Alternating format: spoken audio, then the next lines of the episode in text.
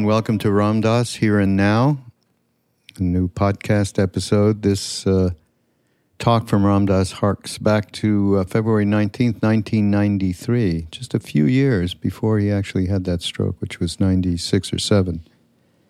And this is from Long Beach, California. Before I get into it, I just want to remind everybody about this wonderful partnership that we have with BetterHelp. Uh, they are supporting the podcasts on Be Here Now Network. And they're a professional counseling service, and it's a secure thing done online. And uh, they'll get with you and match you up with a professional therapist, and you can get started talking to somebody within uh, a couple of days, 48 hours. And uh, I have read where it's so difficult these days to get. You know, we've had so much stress in the last year and a half from so many places. It's very difficult to actually get well. I tried to help somebody out, and somebody I knew said, I can't. I have no more time. I'm sorry, I can't help your friend. So, this is a, a wonderful platform. And uh, as I say, uh, here's what you do. Of course, you go to BetterHelp. So that's betterhelp.com slash be here now because when you put in the slash be here now, you'll get 10% off your first month. So go to BetterHelp and try it out. Uh, it's, uh, it's, it's a platform where many, many people have uh, taken advantage, over a million people. So there you go, BetterHelp dot com slash be here now. So in this talk, Ram Dass, well, it's a number of different things, but the first one that occurred to me, uh, he talks about personality seems to be the realest thing for most of us. We are definitely well ensconced in our personalities and so that means dealing with some of the psychological aspects of our being and many people on the spiritual path kind of jettison that and a little bit of maybe spiritual bypass that we all do at one time or another. And so uh, it seems appropriate here with this talk from Ram Dass that uh, he basically addresses that and addresses some of the psychological states that we get into, like victimization, being victims. And he tells some really funny anecdotes around people who they all say, We were made to do it. And so it's uh, as one of the many traps of the mind, uh, feeling like a victim. And one of the things that really struck me in this talk was uh, he he really uh, centered on how busy we get being individuals and look what's going on you know especially related to the polarization with our politics and vaccinations with the, the virus and the pandemic and, and wanting to really claim that right. It's our birthright, being an individual. And as he as he puts it, Ram Dass, it's it's all around what do I need and what do I want. Yeah, and in doing in getting uh, sort of overwhelmed by that individual uh, idea that we have about ourselves, which is separate, we throw out the web of connection to extended family and community. Um, he says, Ram Dass says, we threw it out in our zeal to be in individuals, and we ended up dealing with a tremendous amount of pathology around alienation. And just look out and see all of the conspiracy stuff that's out there. Um, all of the QAnon type stuff that's out there is certainly, I believe, a result of deep alienation that has occurred from some of the isolation that we've had with the pandemic and much of the polarization that's going on in this country. So, again, how apt is all of that, you know, related to what's going on now? And this is from what, 1993? Of course, this has all been developed over many, many, many years. So it, uh, it does make sense. Uh, something else that I picked out that I liked, uh, that when you get to it, it's uh, a good focus. Talking about our belief systems, which we all have. And anytime you have a belief, uh, you are vulnerable because a lot of that belief is predicated on projections and like and dislike. And, that's what we are all about. Uh, and, and on the spiritual path is, is get to the truth of our being, which is invulnerable. It is not vulnerable to the whims of time or space. And, uh, and, and this really describes Ram Dass over all these years, really. He said, You and I are le- learning to stand nowhere to help people caught in standing somewhere. Right? And that's part of that uh, film that we did with Ram Dass, Becoming Nobody. And, and again, he re- reiterates this many, many times over many, many different lectures that in order to become nobody, you have to become a somebody first. There's got to be something there that can be transformed. That's always a, a sensible approach. And it's a real deal because we grow up into these somebodies and uh, sometimes we don't quite manifest the maturity of that somebody. We tend to use that as a bit of a bypass, too. We are not quite enough of a somebody sometimes, if that makes any sense. Uh, what else? Is there something? There was something beautiful he said, and this this really uh, we we've been you know we've been working as a found at Love the Different Hat Love Serve Remember Foundation around education around inclusion diversity and uh, this here this is beautiful what Ram Dass said we have to listen to one another just to hear the pain of their predicament because the minute each of us is heard and we feel heard we are freer to let go of that particular identity and then we can meet behind, behind our identities and start to play. But that is similar to what I just talked about in terms of becoming somebody. We have to, uh, we have hearing the pain of another person's predicament is includes what that identity and in and in some cases that is fluid, and to be able to hear that and not react to it for reasons of uh, different time and space being brought up, different cultural influences, causes and conditions. It's there's a lot to hear. There really is. So this is Ram Dass from, uh, as I said, 1993, Long Beach. And again, please do visit our sponsor. It's not really a sponsor; it's more of a partner uh, uh, that we are aligned with and have value systems that uh, that, as I say, do align. And what they do is really serviceable for people, basically because it's online and this is a trusted uh, company. BetterHelp.com. Go to BetterHelp, H E L P.com slash be here now. This is the 50th anniversary of Be Here Now, by the way. We're going to have some exciting stuff coming up this fall to 2021. Uh, but tune in to BeHereNowNetwork.com and you get all of these wonderful podcasts from so many different teachers and thought leaders. I will check in with you again next time. Namaste.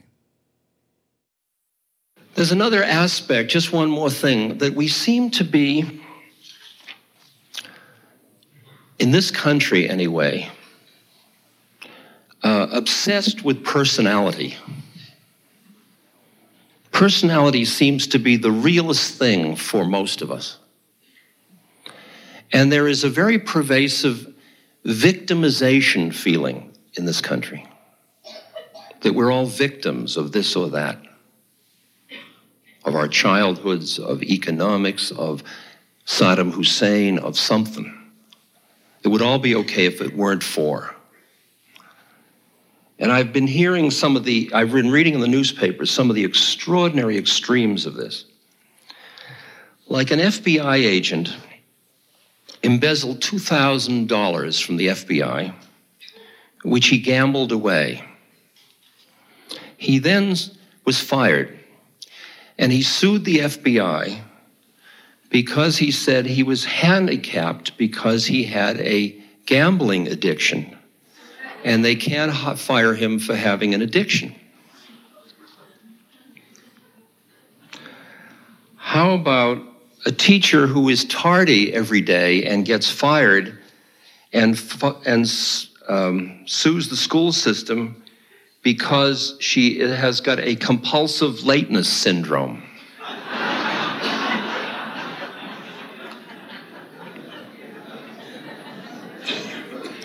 This one, I think, is the most interesting one. Two men were having a refrigerator race, which I believe means you put a refrigerator in your back and race with it. And one of them fell and hurt his back, and he sued the refrigerator company for not labeling the danger.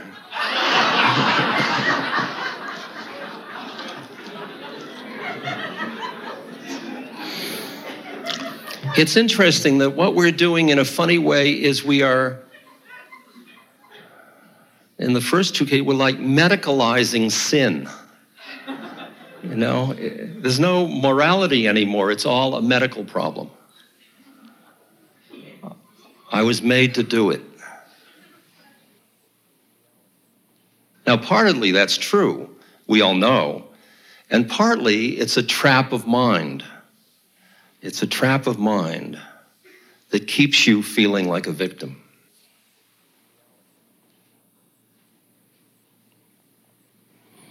Personality has become, and personality dynamics have become such a strong framework for seeing reality.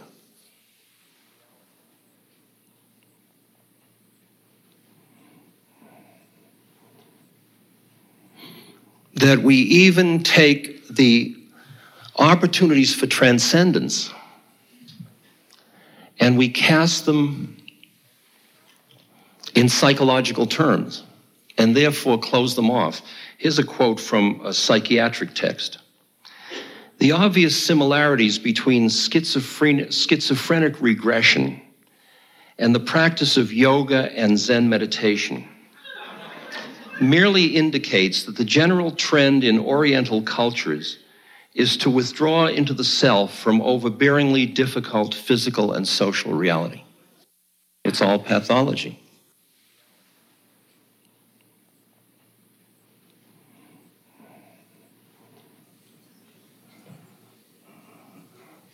It's interesting how leisure time has, has allowed us to become very much focused on personality. That when there's no money around, that doesn't seem to be that important when you're starving to death. And it may well be that that particular frame of conceptual mind is one of the places that we are just about to transcend into much more a sense of community or network or biotic identity or collective consciousness. Because we did this funny thing. We got so busy being individual. What do I need? What do I want? That we threw over a lot of the web, the framework, the extended family, the, the, the community, we threw it over in our zeal to be individual. And we ended up having to deal with a tremendous amount of pathology arising out of alienation. And I was part of the responsibility for that in the 60s, as we'll talk about in a minute.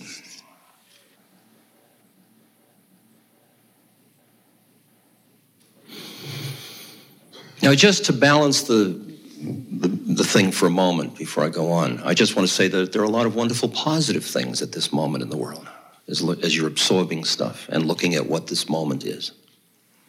In terms of the world, the real income of the poor has doubled in the past 40 years That means they can buy more stuff. The under five death rate has been cut by 50%.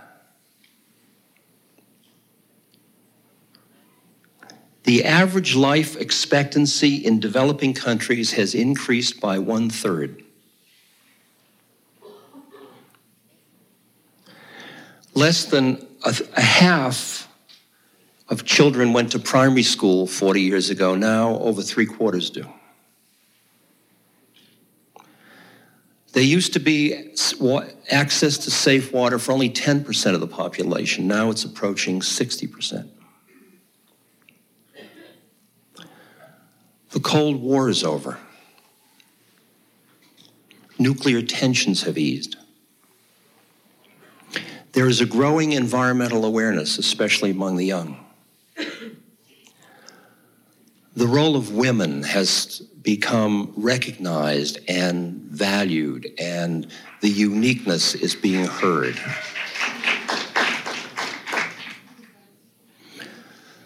The information age is giving us global awareness.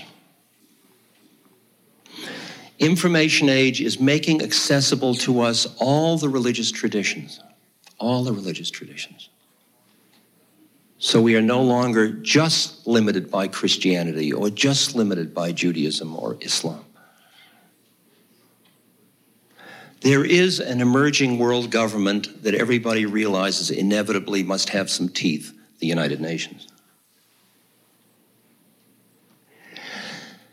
There is a breakdown and a realizing of the finiteness of the myths that have dominated this country that have focused on materialism.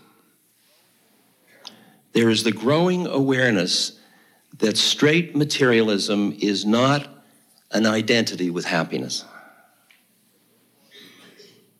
The myth was if I worked hard enough and amassed enough, I would be happy. And you need only watch Dynasty and Dallas and all those things to realize the incredible suffering at the top.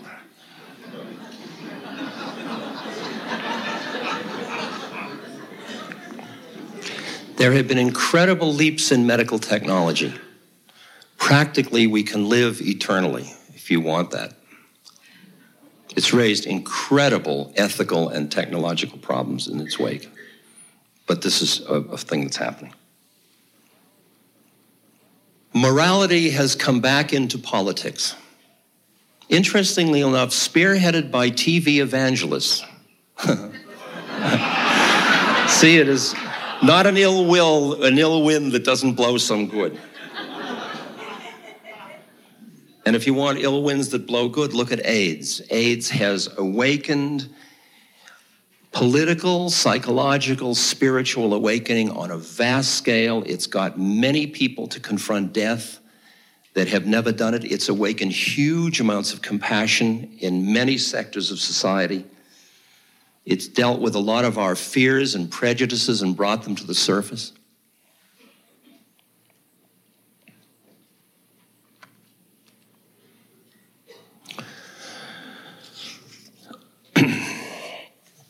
So, all in all, when I look at all that list, when I let it all steep into me population, environment, nuclear waste my God, we don't know what to do with our nuclear waste.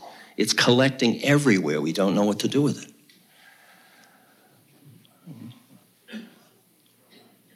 The part of me that is a separate individual human being says, I got to do something about this. Because I'm like the frog that suddenly woke up and said, Boy, the water's hot. And all it took was an election. The election brought to the surface with Ross Perot poking us from the edge. You know, Ross Perot was on the morning news the other day. He's got a personality that irritates the hell out of me, but I really admire the role he's playing in the society. Because, you know, he's outside of the government, in more or less. More or less, I really must point out. And uh, he's therefore a goad. So what he said after Clinton's speech the other day was he gets an A plus for salesmanship but after all, he only suggests Congress enacts. And those, they're all, they all sold out to lobbyists a long time ago. And then he reads quotes from all the European governments that tell how the United States is for sale. And he says, Our work has just begun. We've got to watch the Congress very carefully now. And if anything is awakening a participatory democracy, because I feel that Bill Clinton and Al Gore are very intelligent men and they have goodness in them. That's not all they have, but they have goodness in them. They are not tremendously aware in the sense of uh, altered states of consciousness because they didn't inhale.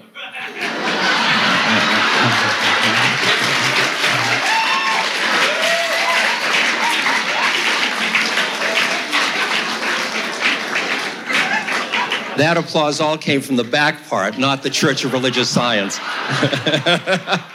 so you can rest easy.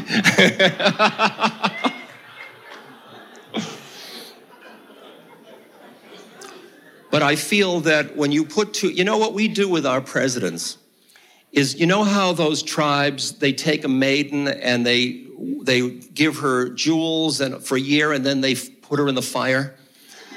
It's like a sacrificial ritual, and we do it every four years. We sort of sacrifice somebody into our greed for power. And we give them all this power, and we watch them frazzle as they keep their hand in the, on the transmitter of this incredible energy. And then when they've turned into these horrible, ghastly things, we shuttle them off to Houston and we start another one.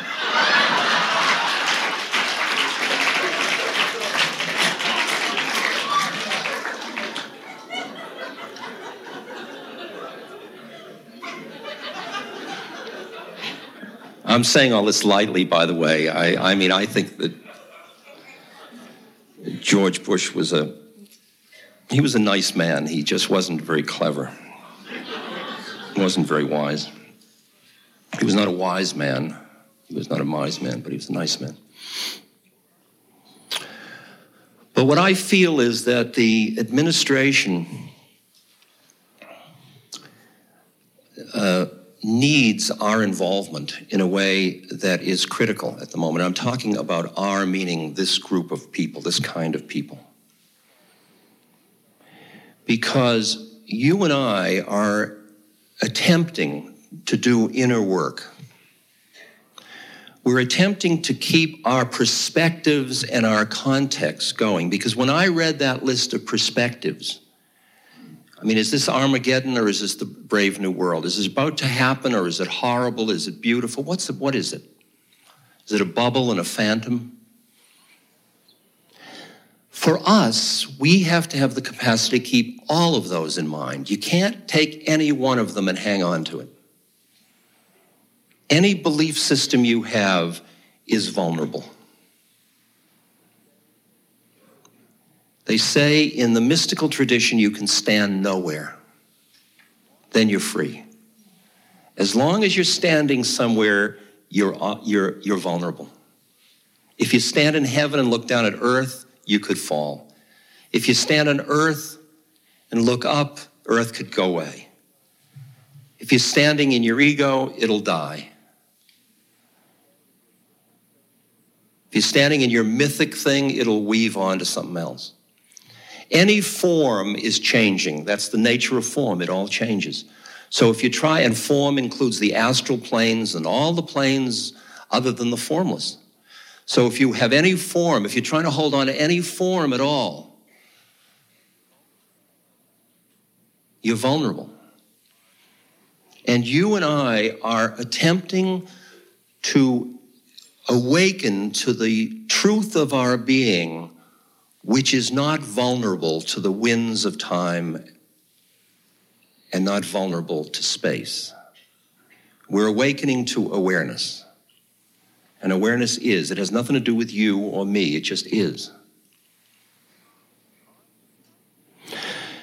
Our capacity to keep that perspective and at the same moment be involved in the world is an incredible art form. Because the seduction of the horror of it all, or the fascination with the power, or the intensity of the pleasures,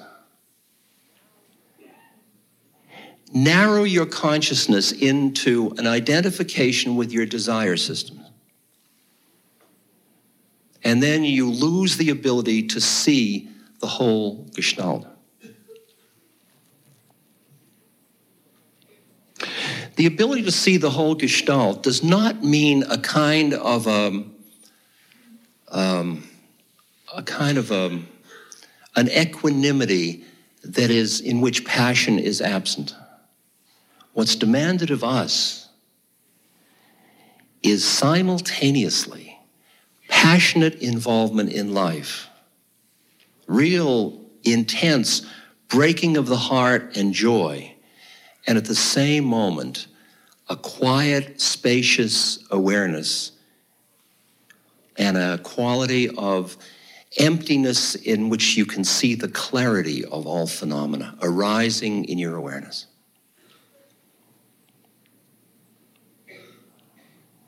This is what a changing world needs. It needs, as Thomas Merton once said, when people are drowning in a river, you can't help them out if you are in the river with them. You've got to find a place to stand to help them. And bizarrely enough, you take that and apply it here. You and I are learning to stand nowhere to help people caught in standing somewhere. Is that too weird or can you hear it?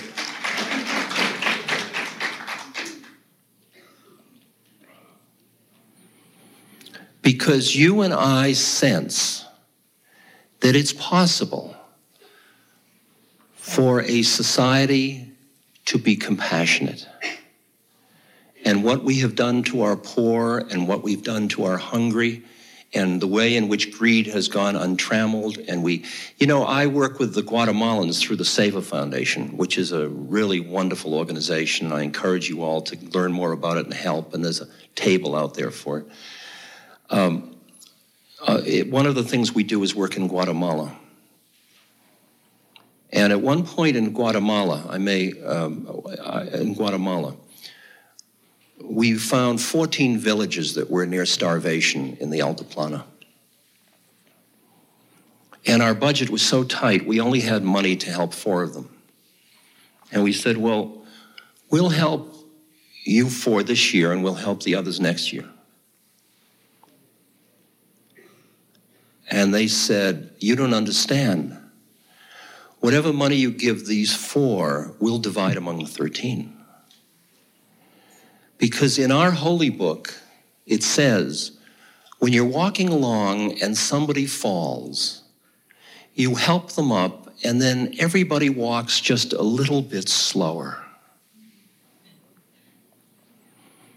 Now, I'd like to ask you, as the affluent, tiny percentage of this society, of this world, are you willing to walk a little bit slower? So that all of us can walk along together. And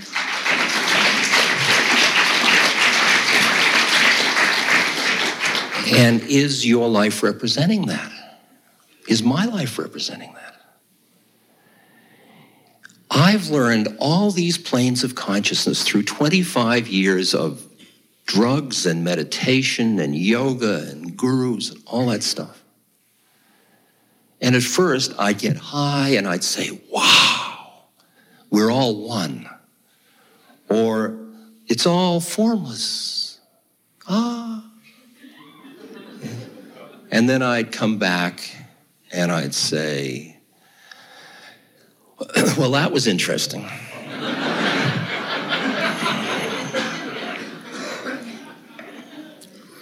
and over the years of going up and down and up and down and up and down and in and out. Forget up because it really isn't up and down like higher and lower. These aren't really. That's a that's a, a hype because the Earth is as high as any other plane. But going from plane to plane to plane to plane, and after a while, they start to meld a little bit. So that you look at another human being and you see their personality and you see who they think they are, but you also see that there's the divine mother in drag again. you know, I see you in there. I know who you are. No, no, I'm Julia. yes, I know who you're saying you think you are. In other words, you begin to see behind the veils, and then you see you see the one speaking to you, speaking to itself, because you see you're part of the one. And it's the one in dialogue with itself. And you begin to feel and integrate these planes of consciousness into your being. And then you see that you're going to be free when you're not holding onto one plane. You're not sitting on normal waking consciousness looking up at this or out at that. You're not standing anywhere. You're standing at the, you're, you are God looking at your play. You are a separate entity who is the part of the play looking at God. You're doing both of them at the same moment. And you look around at yourself and you say, What's keeping me from letting this thing happen fully? And you see it's your fear. It's your stash that you're afraid of letting go of.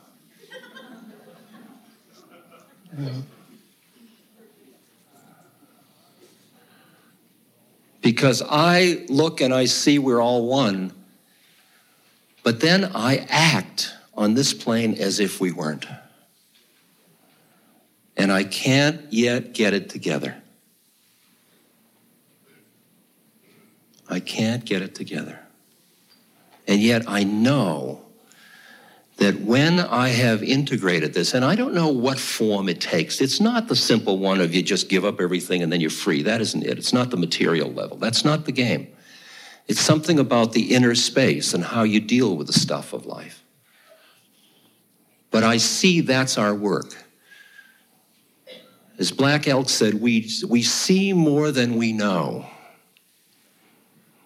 and we know more than we can say. You and I are, are wisdom carriers at this point. You wouldn't be in this room. You wouldn't be in the church. You wouldn't be visiting. You wouldn't come to hear Ram Dass. It's all, I mean, we're a select group of nuts, if you will, whatever.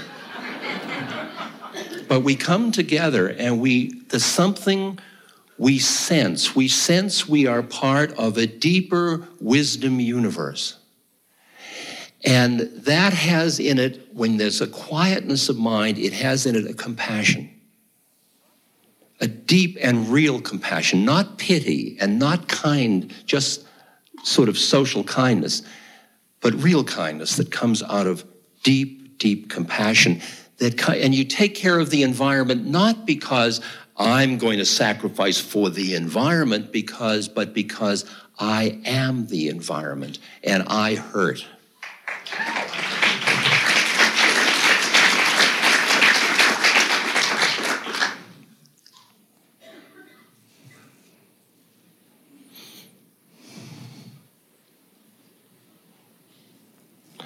This kind of consciousness is what we can feed into the system at this moment. This is the kind of thing that, because a government can be intelligent, but it's really hard for it to be wise. Because it is so compromised by so many powerful worldly forces. And it is only in the old days, kings had wise persons around them who had nothing to do with the running of the kingdom. But if you look at the political structure, that doesn't really happen these days.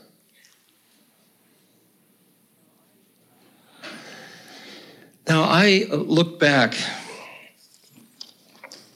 You all still here? Okay. I look back at the last time I felt this breath of change, which was, as you might have guessed, in the 60s.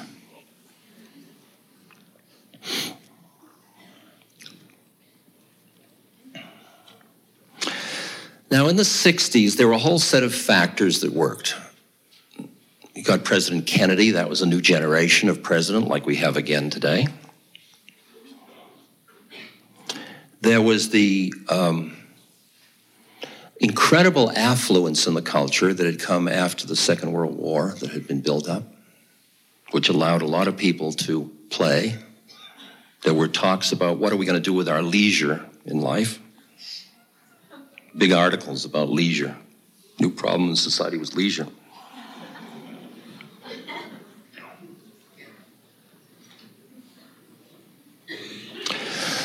Uh, there were psychedelics. There were chemicals that altered consciousness. And the messages that happened of those people that saw that were carried by the minstrels, the rock and roll movement, into the world. So, at a moment in the early 60s, there was the sense that the human consciousness was breaking free of the prison of a set of very patriarchal, vertical social institutions. It was an incredible moment.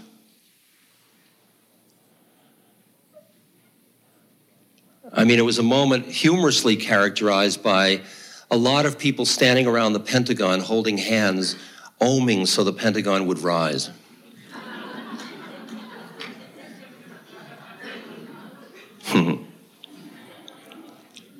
It was characterized by the person putting the flower into the rifle of the soldier. Pictures that are in your images, your, your image bank, I'm sure.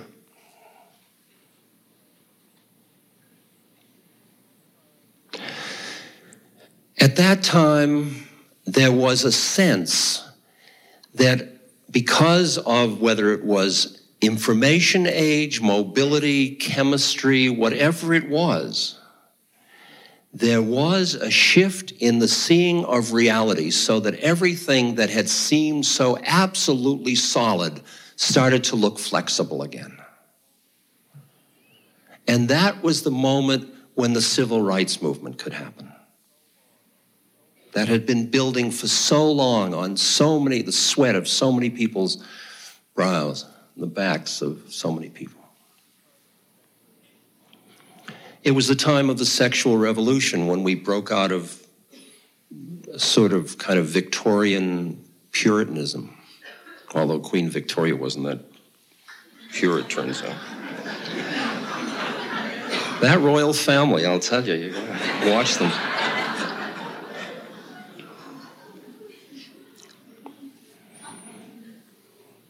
Suddenly, everything was opening up for a moment.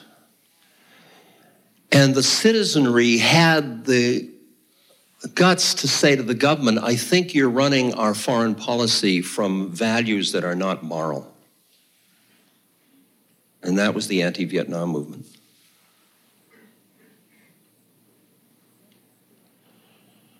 It was an incredible period of time. What it also had in it was a naivete. It was focused around young people, first of all. I was already old then.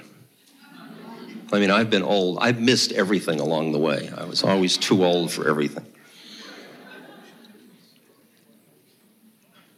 It was focused among young people who thought that because they had seen through the illusion in which everybody's collective mind had conspired to make real because they'd seen through it that if they just held up a flower like Buddha did in his famous lecture, everybody would see through the illusion and the whole thing would fall.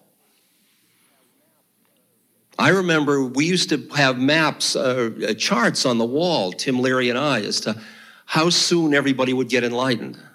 I mean, 10 years was like maximum, max.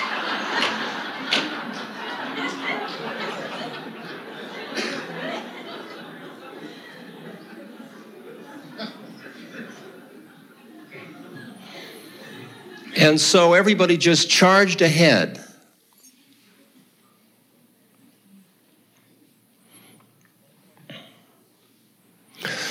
But what happened was that the momentary feeling of, oops, here comes anarchy, here comes chaos, and the fact that we polarized the culture because it was us against them in the anti Vietnam movement. It started a reaction in the society. It started a pendulum swing of the conservative and fundamentalist groups organizing, fed by the 60s, to create an incredible structure to push against that chaos, that potential chaos. But now we're in the 90s. And I would point out that the baby boomers will be 50 in 1996. And the baby boomers have now started to enter the power domain of the establishment. Now the game's different, isn't it? Now there's no them. It's just us. Now is the time when we don't have to polarize. We don't have to walk over somebody to, to realize our, the dream of possibility. We can play from within the system. We don't have to push against it. We don't have to set up alternative societies. I work with business groups like the Social Venture Network that are designed, people like Ben and Jerry's and, and uh, Body Shop and groups like that, that are saying, let's figure out how business can be socially responsible and compassionate and have a larger bottom line. And they make, they're big successful corporations. It's no longer the, the hippie on the corner selling beads that says, hey man, I want to give you my money. You know, it's a different game. This is a different moment in history.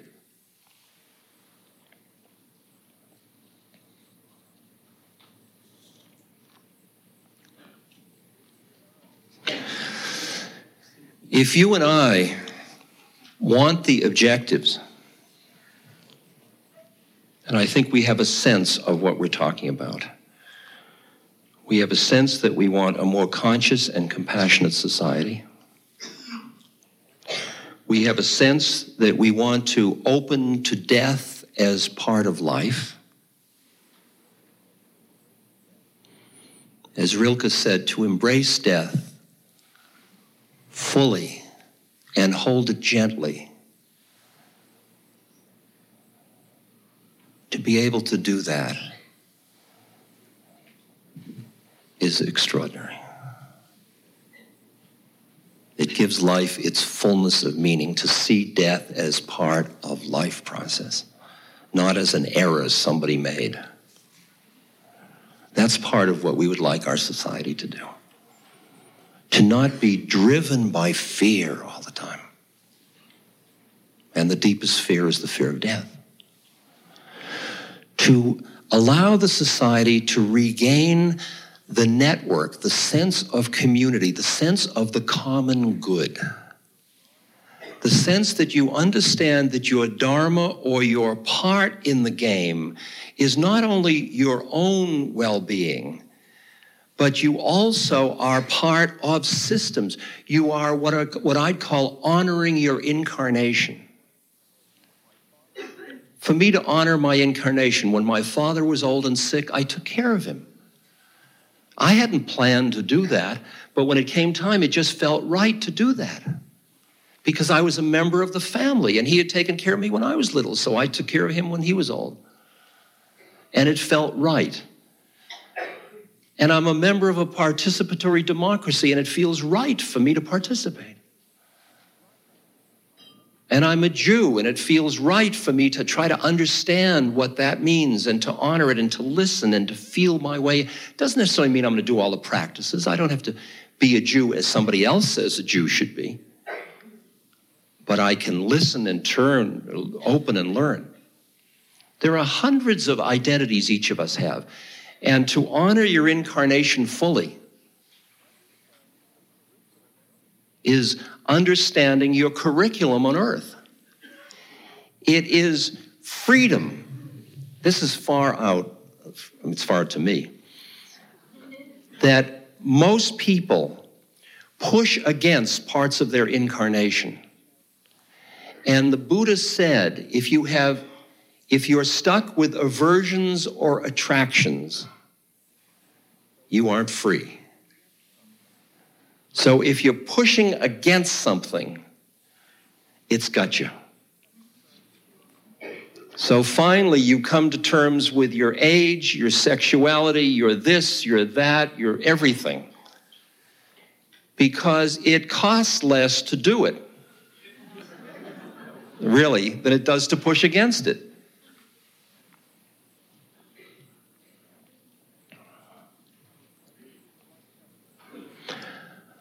I think we would like to have a society that, that mends the intergenerational gap, uh, uh, rip, in which we are not acting in a way that isn't recognizing till the seventh generation. That we are honoring our responsibility to the children in terms of their the, the, their conception, their growth, their education, and leaving them something to play with.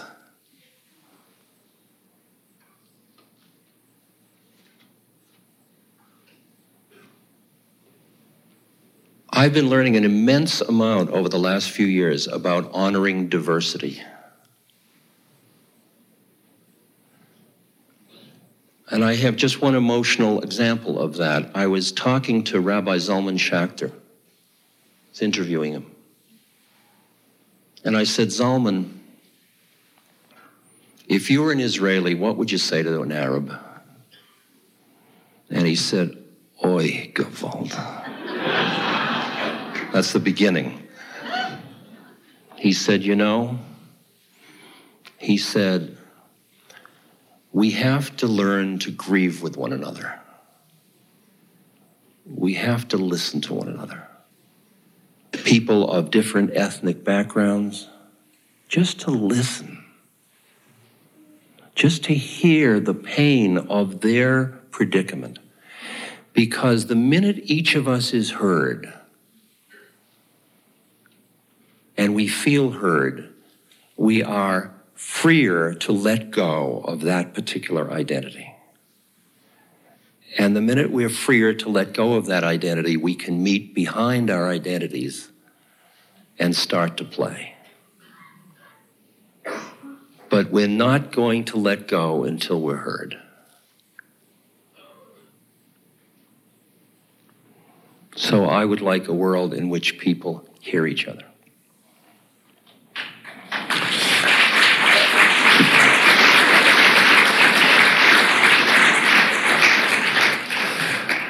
Now, when you mention change, I'll just go on for about 15 more minutes, if that's all right with you. Is that all right? Or you, are you too uncomfortable?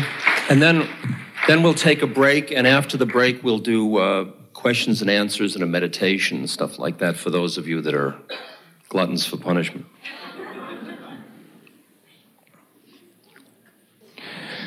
In the thing about change is since all phenomena change, it is amazing how there is fear. It's not amazing, but change gives rise to fear. I mean, there's that great image of the caterpillar in the cocoon, going into the cocoon, looking up at the butterfly and saying, You're never going to get me up in one of those things.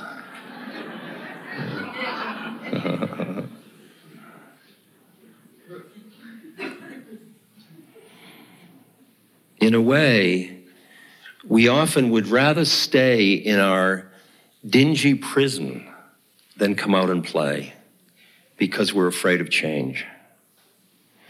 And the way you can begin to see as you're quieter the forces of resistance against change. And you will begin to see the way the whole game is embedded in a web of a conspiratorial reality that says you, if you change this, everything else here doesn't change, and slowly it'll suck that back in again. And you begin, you've got to stand a little outside of it. You and I have a responsibility to have one foot in each camp, to have a foot in the in spiritual awareness that is free of who the hell cares. It's all beautiful, it's all perfect, it's all the play of God, it's all the Leela, it's all a bubble, a phantom, a dream. And the other foot in this plane of reality in which we are doing everything we can to bring consciousness, divinity, spirit, and beauty into life. And it's that balance. It's that balance you and I are called upon to do. That's our role in this game. That's the role we've been being prepared for, some of us all our lives. That's what the inner and the outer, when they come together. That's where that inward work doesn't turn into the me generation of narcissism. It ends up like the hero's return for Joseph Campbell, or it ends up like the, uh, the Plato's cave where he goes out and sees the sunshine and then goes back into the cave to help the other. It's that it's the return. It's the return back in. But it's not, you and I aren't strong enough to stand in the marketplace without getting fried because we grew up in this conspiracy and it knows just how to suck us into its reality. And therefore, it demands of us that we intensify our inner practices and keep working to get that balance. Like I look at the morning news on television, but about 15 minutes before I start, I sit down and meditate so that when the news comes at me, I can take it in and consume it back into spaciousness rather than, oh, ooh, wah, ah, ee, mm, ah, ha, you know. I mean, the fascination is infinite. The seductions of form are infinite. And if you are seeing the possibility that we as a collectivity could live in the realm of form and formlessness, of of matter and spirit, of the integration of all these things in our beings and all at once, it behooves you as, an as a part of it, as a bodhisattva, to work on yourself to be that instrument. As Gandhi said, My life is my message how you live, how you walk, how you walk into the supermarket, how you drive your car, when you drive your car, what you do with your money, all of it is part and parcel. How you take care of your body, how you honor the sacredness of life, how you work on yourself to cultivate the witness, how you retreat and so you can come back, how you take your vacations and use them to deepen your emptiness and your love, how you practice loving, how you practice generosity of spirit and compassion. These are, there's a hundred things that you and I can do and can be to fulfill our, our mythic role in this moment in history, whatever it may be, whether we are just the paint on the top of the 108th floor, or we're minor matter in a galaxy of which there are 5 billion. It's as if you live with, it doesn't matter, but I'll work like hell for it. You live with that paradox. You live with paradox all the time. You embrace the paradox. There's nothing to do they, like the spiritual statement, one does nothing and nothing is left undone. That's two levels of consciousness. There's a level of awareness in which you're doing nothing. You're just here. It's all here. Phenomena arising, passing away, arising in your consciousness. Ah, death. Ah, suffering. Ah, pain. Ah, the rose. Ah, the birth. Ah, ah and the other part of you has incarnated and it has human pain and human feelings and yearnings and desires. And that's part of the beauty of the way form works. And our job is to embrace the paradox, to be with the suffering of the world with the spaciousness of allowing without saying, hey, somebody really screwed up because you don't even know whether it's screwed up. It's just your rational mind that's a part of your separateness that thinks things got screwed up. How do you know? The rational mind's a trivial subsystem sitting around saying, oh, hey, metasystem, I think you really screwed up. If I were God, I'd do it differently. You don't even know why it's being done the way it is. What are you getting so upset about? At the same moment, you're a human being and you're suffering and everybody else is suffering, and you do what you can to relieve suffering. Even though at another level you understand that suffering is part of the grace of the whole system. What paradoxes you got to live with? You and I have the challenge and the opportunity to do that. It's absolutely incredible.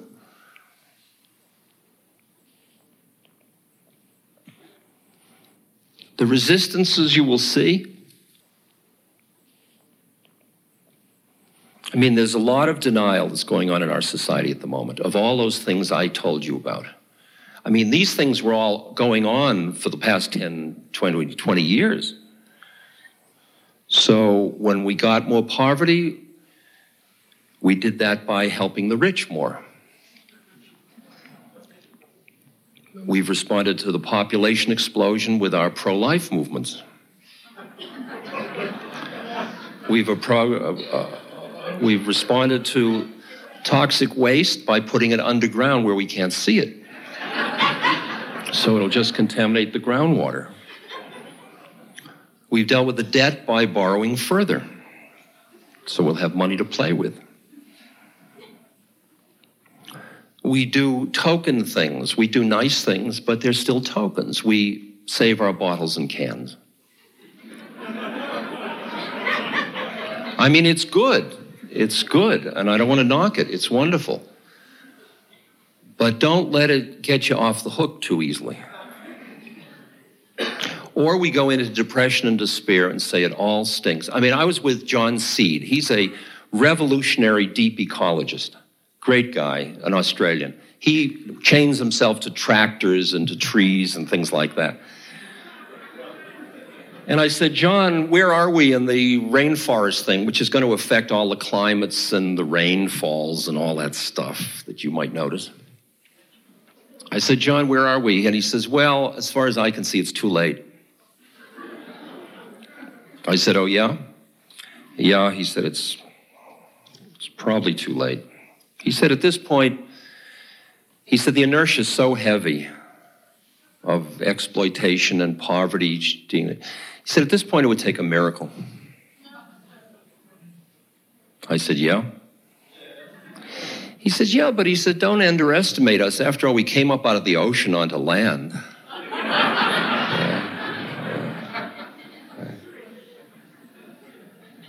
But it's very easy when I say to people, John said it's too late. And I let people sit with that. What does it feel like to decide it's too late? That there's nothing we can do and we blew it. We blew it because we weren't conscious enough. And technology got out of control and our greed got out of control. Buddha told us the people that take incarnation on this plane have greed. And it's an interesting balance. We've been struggling with these balances, like the balance between business and government. If business rules, which it has been doing, and multinationals and all, it's piracy. If government rules all by itself, it's tyranny. Our balance is between piracy and tyranny. It's a fascinating place we have to keep working.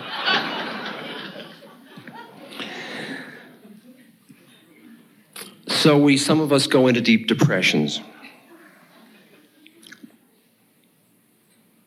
And we resist. We resist as hard as we can. People on the top of the mountain are not going to step off the top of the mountain if they can help it. And that's just true. They might give up a little, maybe a little bit if they're making 250,000 or more. 10% surtax. But the deeper, deeper compassion, compassion is not as powerful a motive as greed. That's what we've learned thus far. Isn't that interesting? But maybe there can be some people who represent that that league of compassion, that deeper spiritual truth that comes through. Because the more you work on yourself spiritually, the more compassion just arises spontaneously. And you begin to see how armored your heart has been by your mind and a fear about your fear of your own heart. Because when you see somebody poor on the street, if you really opened your heart, they'd probably end up in your living room. And you can't handle that. You don't know how to set boundaries, so you end up armoring your heart and you go around half alive because you're afraid of your own heart. Isn't that bizarre? Isn't that bizarre? We're in the funny place where we hate the illness and we hate the cure.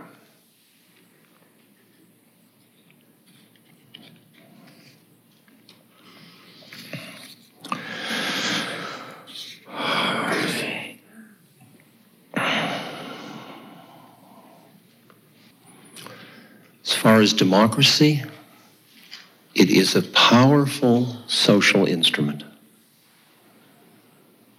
But the situation is those that have it don't want to include those that don't. And the ones that don't don't have the power to demand it. And only when your spiritual consciousness has to the, risen to the point where you no longer see anybody as them, but you see them as us. The Serbs and the Croatians, the Somalians, the Iraqis, the inner city drug pushers.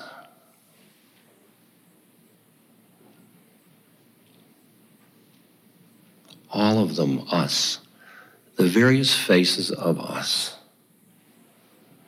If you get too focused on individual differences, you lose it.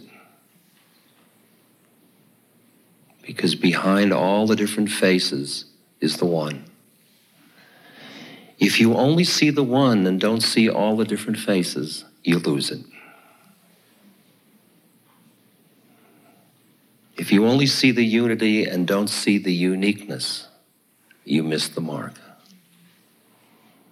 What a challenge for us to keep the balance and to see our lives as instruments for bringing that balance back into the social fabric.